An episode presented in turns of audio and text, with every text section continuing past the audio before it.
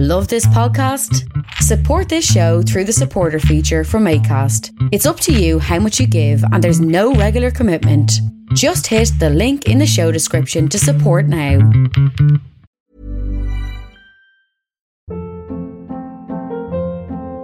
Hold up. What was that? Boring. No flavor. That was as bad as those leftovers you ate all week. Keke Palmer here, and it's time to say hello to something fresh and guilt-free. Hello Fresh. Jazz up dinner with pecan-crusted chicken or garlic butter shrimp scampi. Now that's music to my mouth. Hello Fresh. Let's get this dinner party started. Discover all the delicious possibilities at hellofresh.com.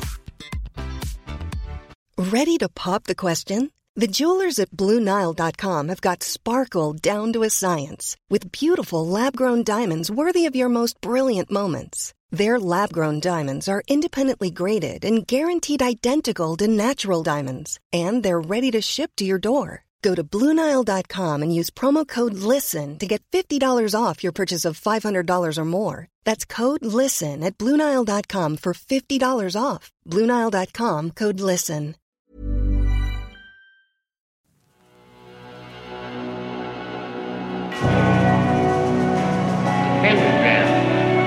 Dedicated to Henry Foreman. In the years of the primal force. What do you mean? I couldn't be the President of the United States of America. Tell me something, it's still we, the people, right? If there's a new way, I'll be the first in line.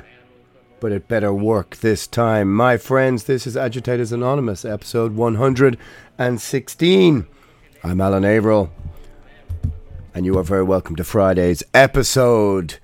Hello, me, meet the real me. Indeed. Well, at least meet the me who spent most of the pandemic and lockdown whinging and whining, complaining, moaning, or, depending on your point of view, being very deep and insightful about politics. Well, something I should probably stay away from, but here we are. Let's have a little bit of realpolitik today, my friends. So, just a little bit of housekeeping and this and that kind of thing before we get started. Um, Primordial's only club show in Germany is on the 22nd of July in Dresden at the Right Halle Strasse E, Werner Hartmann Strasse 2 in Dresden.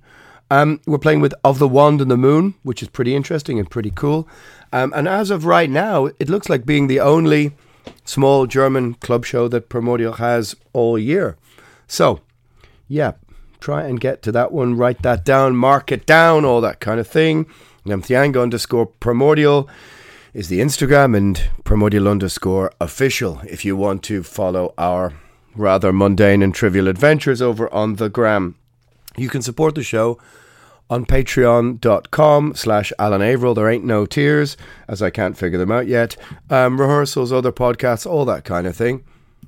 And let's get the sponsorship stuff out of the way. The show is sponsored by MetalBlade.com. Um, in North America, you can use the promo code ALAN and you will get 10% off your order. And that includes O Canada as well in that deal. The links are underneath in the description. Um, also, Hate Couture um, is a French up and coming, getting pretty popular, getting pretty, uh, getting a lot of headlines, I suppose. Hateful yet tasteful apparel, loads of cool stuff. Of course, you need an inverted cross bottle opener. You need some cool board shorts with um, Vlad the Impaler on them, all that kind of thing. You can go to www.hatecouture, H A T C O U T U R E 616.com forward slash. You can find the links in the description. Use the promo code ALAN and you can get free shipping, which right now comes at quite the advantage because it is exorbitant and utterly ridiculous, just like the cost of everything else in your world right now. So, as you can probably hear, I sound a little bit under the weather. No, it is not. Um, it is not the big C. It is just being old and a little bit run down and hitting it a bit too hard at the weekend. When I was at Hellfest, our little cabin was beside the Cro-Mags. And I had a very brief, hey, how are you doing exchange with Harley Flanagan, who doesn't know me from Adam. Um, and the man is in quite exceptional shape. Maybe we all need to take a little leaf out of Harley's book. Harley's book, Harley's War, yeah, all that kind of thing. I think I really could. So if my voice does not have its usual dulcet, resonant tones, then I do apologize. You can blame it on the weekend. Yes, not the weekend, but the weekend. Okay, so let's get into a bit of this. Why is your financial independence under threat? Now, um, of course, the caveat being, as I always say when beginning these kind of discussions, they are discussions about potentialities. Um, I'm not saying they're certainties, and that is quite different. So, I mean, if something like this, somebody wants to rake through the podcast in two or three years and go, aha, you said this. Well, look, the podcast wouldn't be that much fun and it wouldn't be very exciting. It wouldn't be called Agitators Anonymous if it was just me going, yeah, some things might happen, but, you know, probably not. Sure, just relax, chillax, take it easy. That wouldn't be much of a podcast. And of course, it wouldn't really be my style. So, although I've said it uh, several times over the last few months, um, I understand the great feeling of wariness um, and inertia most people have over three words like the Great Reset or about politics in general. Um, and look, I'm going to talk about Dutch farming in this episode. Yep, that's what we're going to talk about. Not just 80 speed metal. That's the Tuesday's episodes. But we're going to talk a little tiny bit about the farming, uh, the agrarian um, culture in the Netherlands. Um, oh, the Netherlands.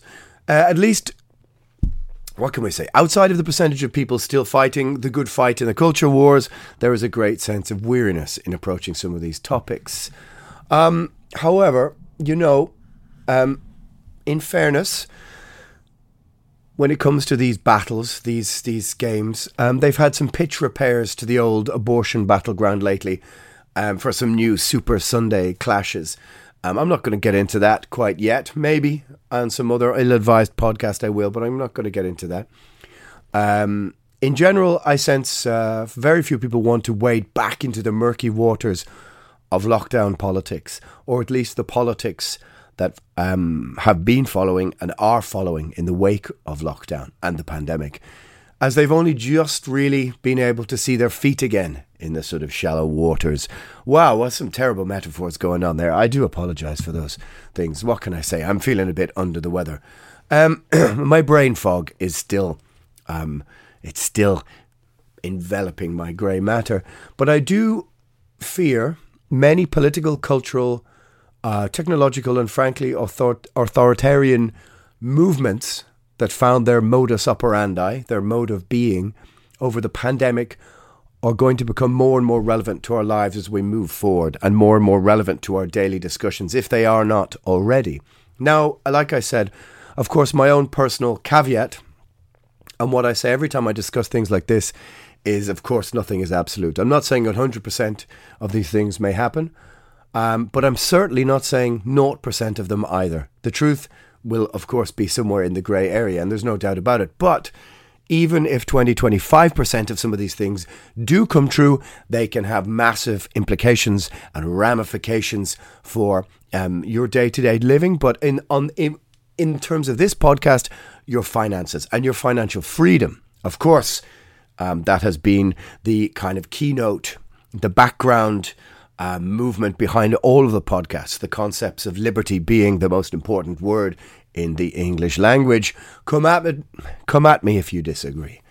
However, the truth is that 0% is not going to happen either. 0% of these um, prognostications, these these things that I'm considering right now and I'm about to get into, you know, these things may collapse under the weight of their own bureaucracy. Um, some, many, many things throughout the last 20, 30, 40 years have just been a glint in the eye of a pushy civil servant that never went any further than just being drafts um, governmental drafts. Just, of course, these days in the age of um, modern media and um, information overload, we hear about everything that maybe 20, 30, 40 years ago we didn't hear about every movement within governmental circles. But I'm going to kind of look at that the fact that everything seems to be sort of opaque now. Even the most uh, fundamentally dastardly authoritarian and undemocratic concepts don't even seem to be nah, they don't even seem to bother hiding them anymore. It's just like, yeah, well, look, it's out there. Do whatever you want to do. Um, However, uh, some of this might collapse, collapse, collapse under its own bureaucracy. Um, as I said, my brain fog is quite profound today. Um, but it could be that governments around the world realize, um, you know, to a, the absolute folly of elements of what unelected technocrats are trying to um, impose on us. And they, you know, sometimes they listen to the people and they move to oppose those things. Now, I'm not too sure whether that's going to happen right now, but your government might include, in fact, some of those very people who, um, you know, are they are lobbied by those unelected technocrats. What the fuck am I talking about? What the fuck am I talking about? Indeed. I'm going to try and connect a few dots as regard our personal economic freedom and, of course, good old fashioned liberty. A man's house. A man's house is his castle, right? In fact, one of the reasons, just to go off on a tiny tangent, one of the reasons, for example, North America economically triumphed um, while South America, with far more of the natural resources, did not, is the ownership of land.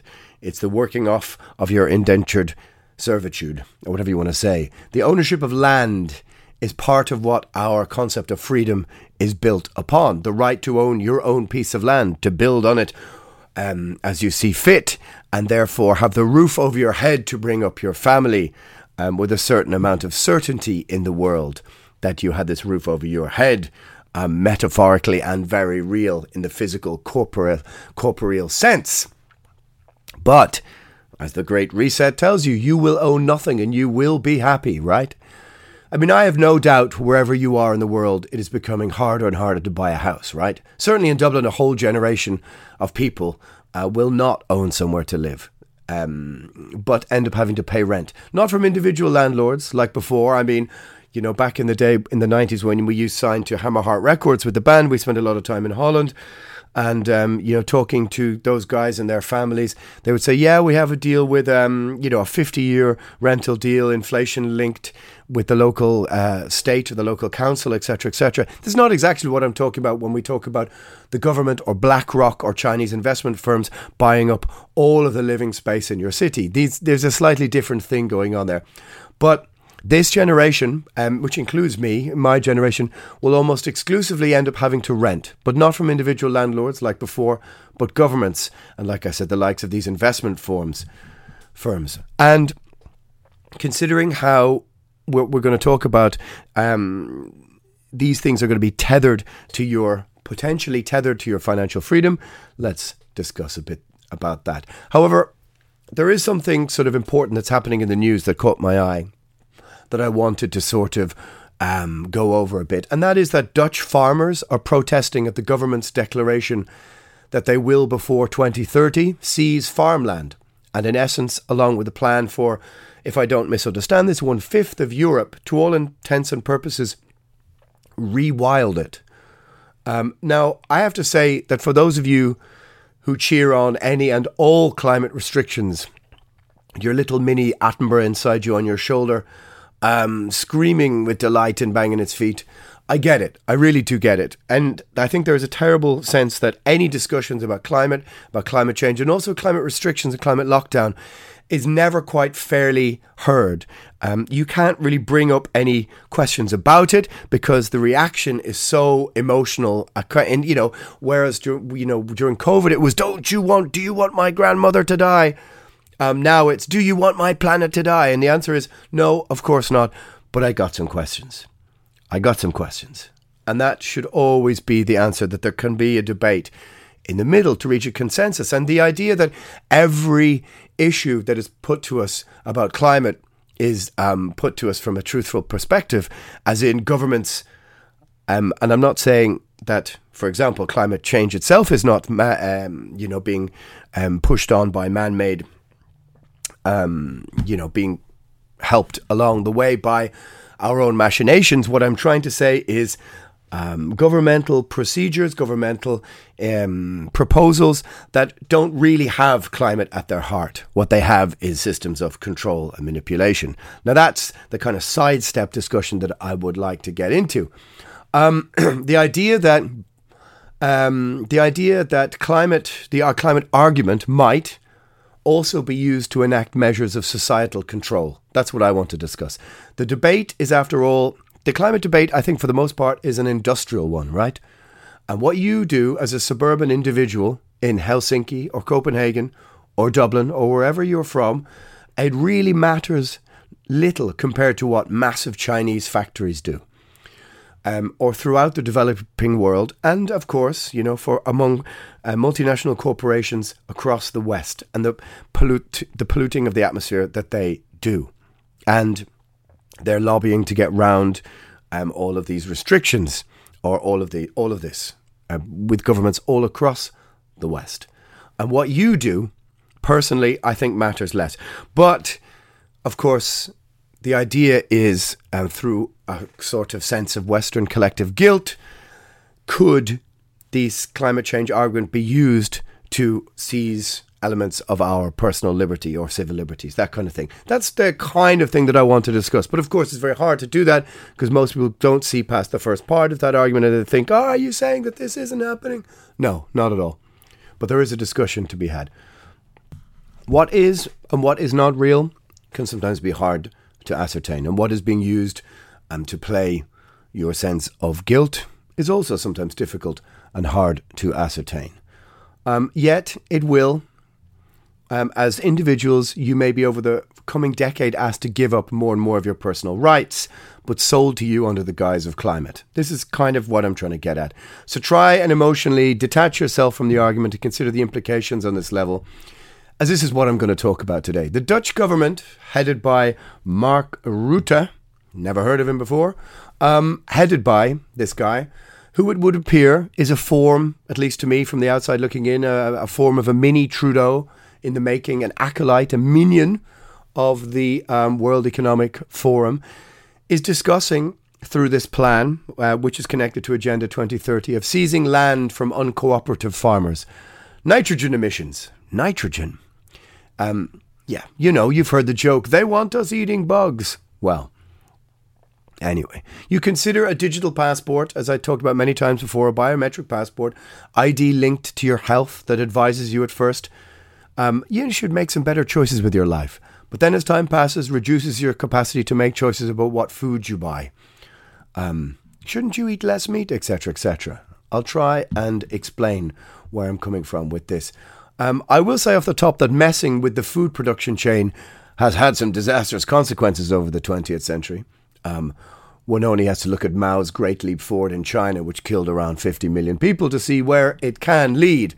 Now, of course, I'm being slightly disingenuous, reaching for the top shelf disaster to illustrate my point, but I will say, um, fiddling and messing with food production of all things um, can have disastrous consequences. But reading the EU proposal, it would appear that the nitrogen levels in the wild, yeah, I kid you not, may be morally more important than you know you being able to feed your kid is kind of the implications. At least to me, moving to disrupt the food chain is playing with fire, as I always say. We, as a species in the civilized world, are only three days away from a zombie apocalypse if we cannot feed our kids. If the shelves are not full, then give people three or four days and they will riot and they will tear apart the places in order to feed their kids. In other places in the world who have a, a, a kind of uh, can't farm today, can't eat tomorrow um, idea. Um, you probably heard me say that before when a, a friend of mine from uh, Morocco said that to me, who I play football with. He just went, "Alan, you guys are you guys are too rich. We are in a kind of can't eat today, or can't eat tomorrow because we can't farm today sort of idea in that people are working to feed themselves. And so in a sense the um, the means of production ho ho are within their hands so to say whereas the means of food production kind of aren't really in your day-to-day hands especially if you're not working the gig economy the IT tech um, pajama party economy. If you go into your local shop after work and you go oh there ain't no food um, now we have a problem, right? So they say that we're only three or four days away from the shelves not being full till people riot. So Mark Rutte um, has, it would seem, called in the Dutch military to deal with some of this. Now, how they deal with the farmers' protests remains remains to be seen, but by all accounts, they are already labelling them as extremists, uh, and pretty soon, I would imagine, fascists. Um, but it might be possible They, uh, it might be possible they copy a page from Trudeau's authoritarian playbook when he dealt with the Canadian trucker protest, and they start freezing assets, which to me, at least, this was one of the most pivotal moments of the lockdown period, and showed the intent to remove normal people's right to protest. And by all accounts, um, you know, just looking at things this morning before starting this, these are some of the claims that are being laid against them. I don't think they've quite gone to calling them Nazis yet, because I think this has a different resonance in Europe um, than maybe in Canada. But, you know, Trudeau simply called the truckers Nazis and whatever phobia and ism fitted his woke narrative. And in the end, never met with them, never debated them because he didn't have to. Once he labeled them as that, then you don't have to. Um, and I really want you to consider, on these terms, the use of the word Nazi over the last decade. The technocratic powers that be, at least to me, have been seeding the use of this word in society for about a decade. I mean, it used to be a really heavy thing to call someone. Um, you were called that in the 90s, or so you called someone that in the 90s. It was, it was greeted with a ooh in the classroom of like, fucking hell, you went there. You went there. Wow. Um, but now it just seems to really mean little more than, eh, someone I kind of disagree with. And it's thrown about with way too much abandon. And the word has kind of lost its, its weight, its, its meaning, its seriousness. But what it's also done, um, and I think this has been used by governments and people like Trudeau, for example, it just basically means now I don't need to debate you or listen to your argument or even hear what you have to say. Um, you know what? They never found those weapons of mass destruction in Iraq either, did they? But keep watching to see if that kind of language appears um, or starts to be used by the Dutch Prime Minister. It seems that just the go to to shut people down and never have to debate them in an open public forum. Um, certainly, I watched a parliamentary debate in the Dutch Parliament, and he dismisses questions put to him uh, about the Great Reset. Oh, he just goes, "Ah, oh, it's conspiracy theory." Um, and then I went back and watched another um, video presentation where he is, uh, it would seem, addressing the World Economic Forum or clearly, um, clearly referencing them. So, lying, basically, I would say. Well, at least it would appear to me. So, um, when it's clear through, as I said, these other interviews, he knows very well about its implications. Oh, bugs, I tell you. Well, they do want to reduce livestock emissions, nitrogen. Um, so, what's the beef? Oh, you can have that one for free. Uh, so, therefore, of course, this means fewer grain farms, as they, uh, you know, these are needed to feed the livestock. Um, and they've simply written there is not a future for all farmers in this approach. The Dutch, the Dutch government say. So, they basically are saying to them, "Hey, learn to code, deal with it." Um, and there are still people who will call Agenda 2030, oh, it's just a conspiracy theory. Um, so if they dismantle the Dutch rural farming economy, who, uh, as I understand it, are the second biggest exporters of um, meat in the world after the USA, could be, could be getting that wrong, but they're the second biggest, uh, something or other connected to this after the USA. Um, aren't we all living right now in the post Ukraine war economy, right? Remember how much we were told the war in Ukraine is a it's a disaster when it comes to grain and this is why uh, food prices are rising. Surely dismantling the Dutch agrarian farming economy would do the same to um, the European food production line. I don't know. Apparently, the Dutch Farmers Party have, according to one poll, 4.6% of the vote, but this could rise and they could end up with 11 members of parliament as a projection. Um, and I've said this before in the podcast if we take the World Economic Forum, the World Economic Forum at face value, and what they want for our future, then the dismantling of democracy has to be part of that. It just simply gets in the way. Oh, do we have a democracy anyway, Alan? Blah, blah, blah. Yeah, I get it. Stop with the whataboutery. Um, I get it. It was never perfect, but wasn't lockdown a good example of shutting down the civil liberties involved in democracy? Your government, no doubt, has. Your, your government, no doubt, as has mine, um, you know, they enacted emergency powers, and God damn it, they really, really liked them, didn't they? They really didn't want to go back to asking the pesky public. But the pandemic and the suspension of democracy set a precedent. Watch this space. And that is that emergency powers don't need to be put to the public. So if we're in climate emergency, then obviously you don't need to ask the farmers really about um, if they mind that you shut down their entire economy, their livelihood, their you know historical culture, and also um, you know, their future economically, etc., etc. You know what I mean. Um, and there is one thing. There is one thing that really kind of came to my mind as an observation, comparing um, things from decades past. Now it may just be, of course, that I was a, um, a young fella, a young fella in Dublin, um, but Dublin and Ireland could be brought to a standstill in the 80s if the state crossed farmers. I mean, Ireland is traditionally a, a, a farming, um, you know, it's a farming society. Other than tourism, it would have been our biggest economy. Um, and it's traditionally what Ireland was built upon, our dairy economy. And you knew very well that if the state crossed farmers, um, the whole of the city centre would be shut down by farmers driving their, you know, their trucks and their whatever else up and just blocking motorways everywhere.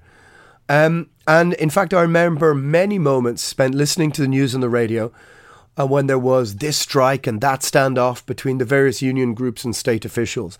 And not just in relation to Ireland, but also the EU. And you always heard about the EU butter mountain, the EU dairy quotas, and the EU this, that, and the other. And are we going to allow Eastern European countries into the EU, this, that, and the other? And what can they provide when it comes to um, all of these things? Um, and yet now, is it my? Is it my is it my imagination, or is COVID? the lockdown and the pandemic quite simply emboldened governments in the West to not feel like they need to even consult the people, or that working class people might push back against the idea that, hey, you, some of you farmers won't have jobs, tough. Feeding your kids as a society is less important than nitrogen emissions. Deal with it. Got nowhere to live? Deal with it. They got their emergency powers and emergency situations uh, during lockdown when they simply didn't have to consult the people. So now, who cares? Eat bugs, live in a pod, put your goggles on, um, stay in the metaverse and consume. We are going to educate your kids within the metaverse. And never mind this pesky thing called democracy. Or am I just being hyperbolic? Of course, I'm being hyperbolic. The podcast is called Agitators Anonymous. The clue is in the name. It would be all a bit boring if I wasn't a little bit on the dramatic side, of course. God damn it, I'm feeling a bit Marxist today. As the man said, seize the means of production. Don't set out to destroy it. That's a common misconception. Um, pub chat, pub chat, my friends. What am I leading to with this? Um, and this is what the main thrust of the podcast is that I wanted to get to. Um, my main midweek thrust. Um, what am I leading to with this? And look, I can hold my hand up and say, I don't fully understand Bitcoin. I really, I've tried. I kind of do. I understand the principle. Um, you know, a decentralized um, net banking network. Um, I understand the concept of mining, the sort of ledger aspect of it. But everyone I know who got into it has lost money. Pretty much everyone. Greater and larger amounts. The people who advocate for it, although on some level have done a reasonable job explaining it, cannot still really tell me how it affects my day to day. But for sure, of course, governments and the old banking system have noticed.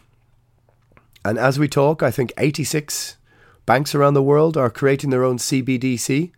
What is CBDC? CBDC stands for Central Bank Digital Currency. Um, and this would appear to me to be the old, the old institutions morphing to challenge Bitcoin. Um, one of the greatest things about Bitcoin is its decentralized network. But this would do the exact opposite. And as I stated at the top, it could be used as a great measure of social control. Now, Rishi Sunak, the UK uh, UK minister, has just resigned. I'm not sure what the implications uh, of that are for uh, the things that I'm discussing in this podcast. I mean, you know, maybe he resigned because of a, a slander or a slur I said about him during the lockdown. Who knows? Maybe it really got to him and got under his skin and decided, I can't live with the condemnation of that Averill chap. Anyway, he, prior to this, had been urging all G7 nations to implement this as soon as possible. So, what would it mean, and why could it be put to use for so much evil? Well, it basically means as we move to a more cashless society that the government would issue its own form of crypto, basically, its own digital currency. And here is where it gets dark. It would be, or could be, but I would say would be, programmable the government could program in restrictions, for example, that you cannot buy a flight with this, um, with this state CBDC. You do not, in essence, have financial autonomy that you had before. As in your paycheck comes in to your digitally to your bank account every month, but it's not the euro as you knew before. You can't just take it out as you wish and do whatever you wish with it, but it has programmable restrictions within it. Let's say, let's examine them. Let's say it says you cannot buy more alcohol than you need. This is only X amount of units. Um, and you can already see that during the pandemic, at least we saw this very clearly in Ireland, our health ministers, a certain health ministers, saw the pandemic as, a, as an advantage to try and try and tackle culturally Ireland's drinking issues. Now, some of you may think that that seems like a good idea. Personally, I think it's it's really up to you. It's your personal liberty. It's your personal decision.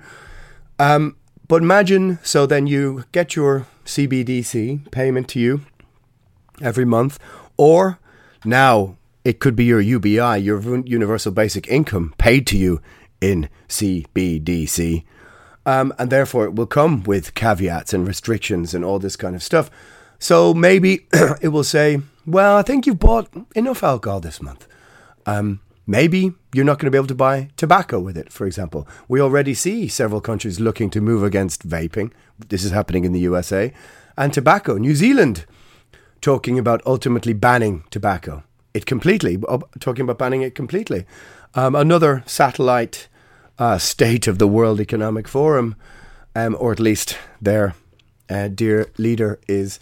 Um, and so, what you have is a digital currency that is tightly controlled by the state. Now, I don't know about you, but the freedom to do as I please with what I earn is basically the reason that I work or the reason that you work, I would imagine, to not have Big Brother pulling your purse strings. But if you but if you ask me, this is exactly what could be planned for us, um, and it will be sold to us as the idea that this unelected technocratic elite know what's best for us to quote unquote save the planet amongst many other things. But imagine that this.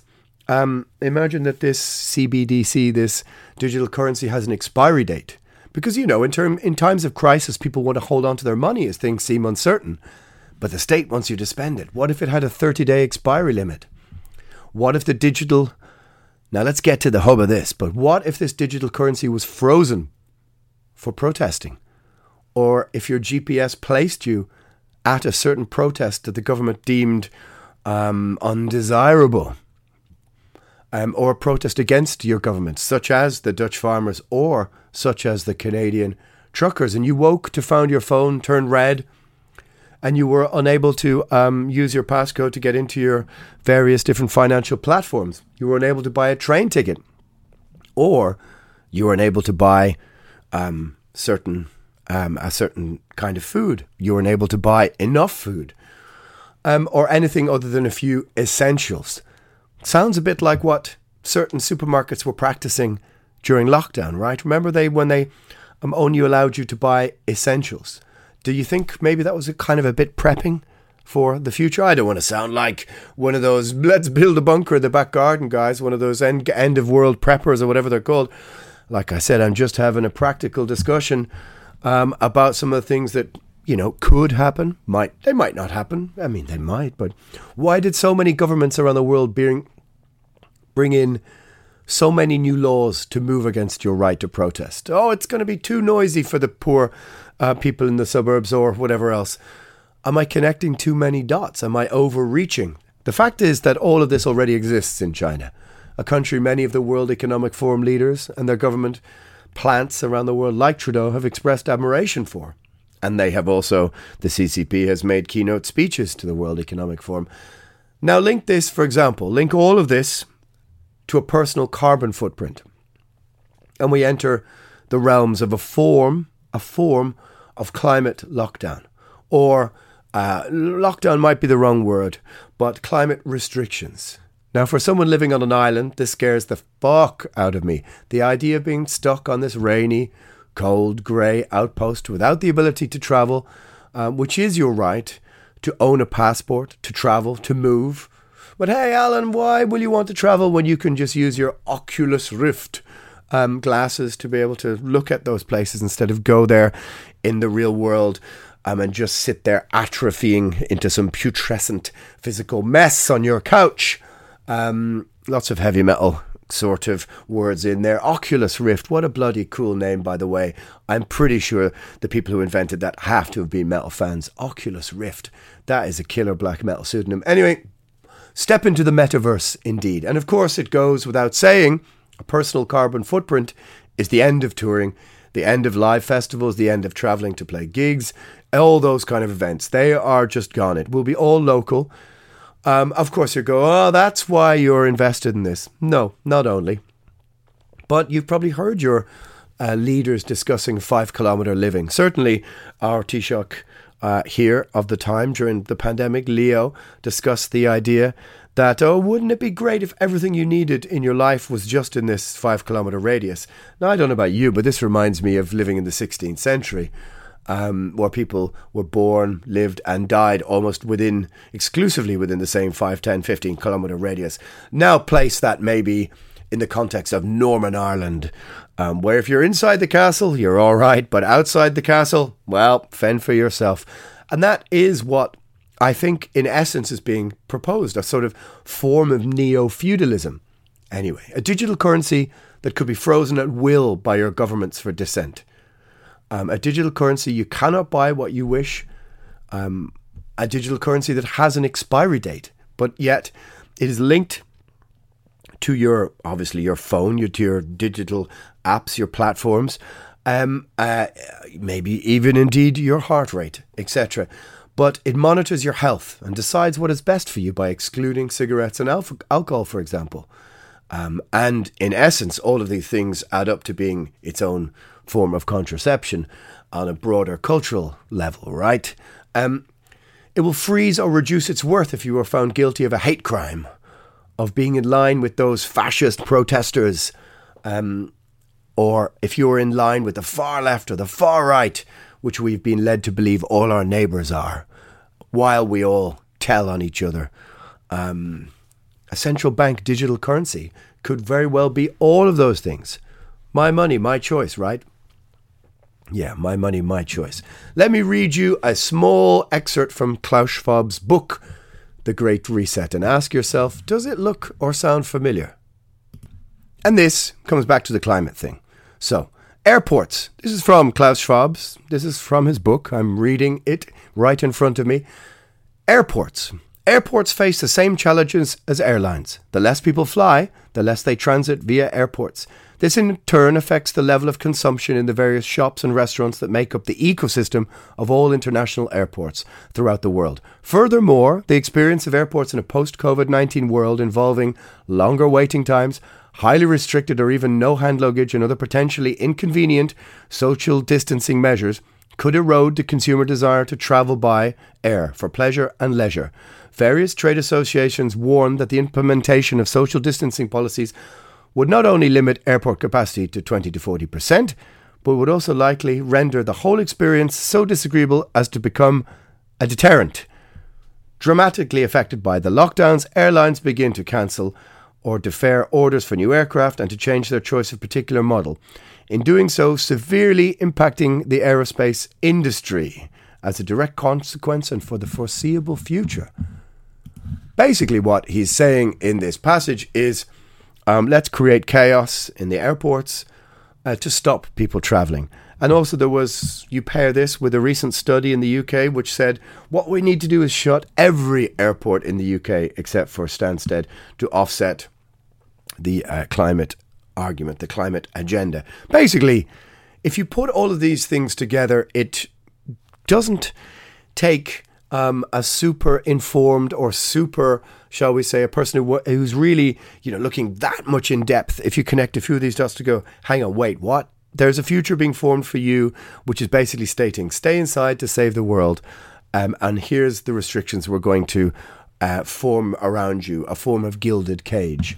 Like I said, take me with a grain of salt if you want, and I would, I would. Of course, all of this could collapse under its own bureaucracy. And some of it is just incredible overreach. Some of it is just obviously patently nonsense.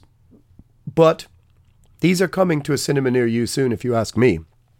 And it may be worth beginning to consider that that trailer was made in the first place. Someone made the trailer, as I know some of you don't want to watch it, but I think the first thing to some people need to do is to stop using the word or the terms conspiracy theory, to simply put down things they haven't bothered looking into yet and stop accepting governments across the EU demonizing working class people and their concerns as white supremacy or fascism or whatever else.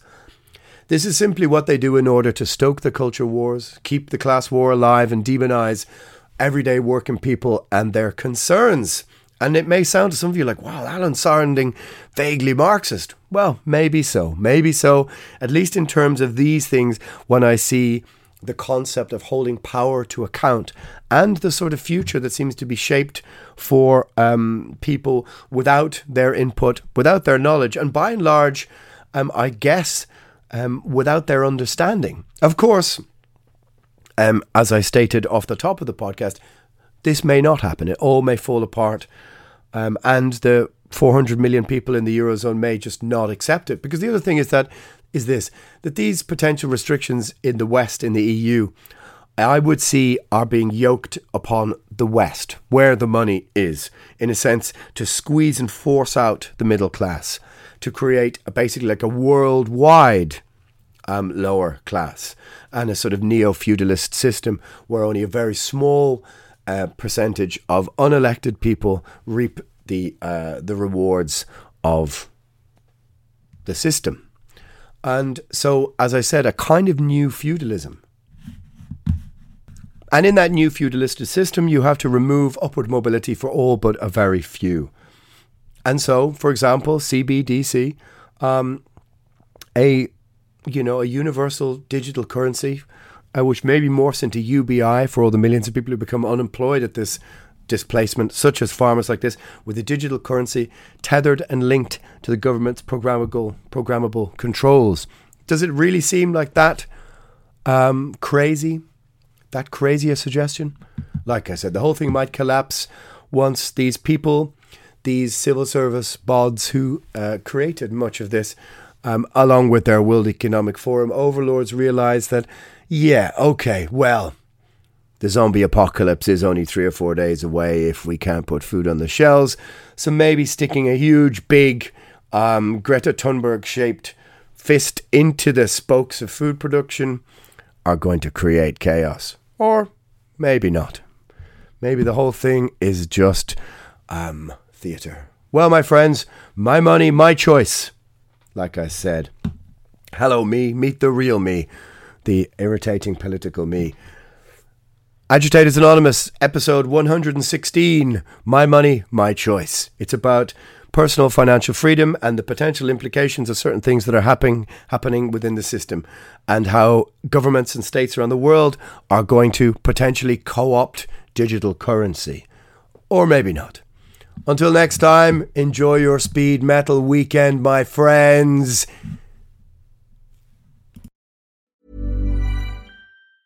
Ever catch yourself eating the same flavorless dinner three days in a row? Dreaming of something better? Well, HelloFresh is your guilt free dream come true, baby. It's me, Keke Palmer. Let's wake up those taste buds with hot, juicy pecan crusted chicken or garlic butter shrimp scampi. Mm. Hello Fresh. Stop dreaming of all the delicious possibilities and dig in at HelloFresh.com. Let's get this dinner party started.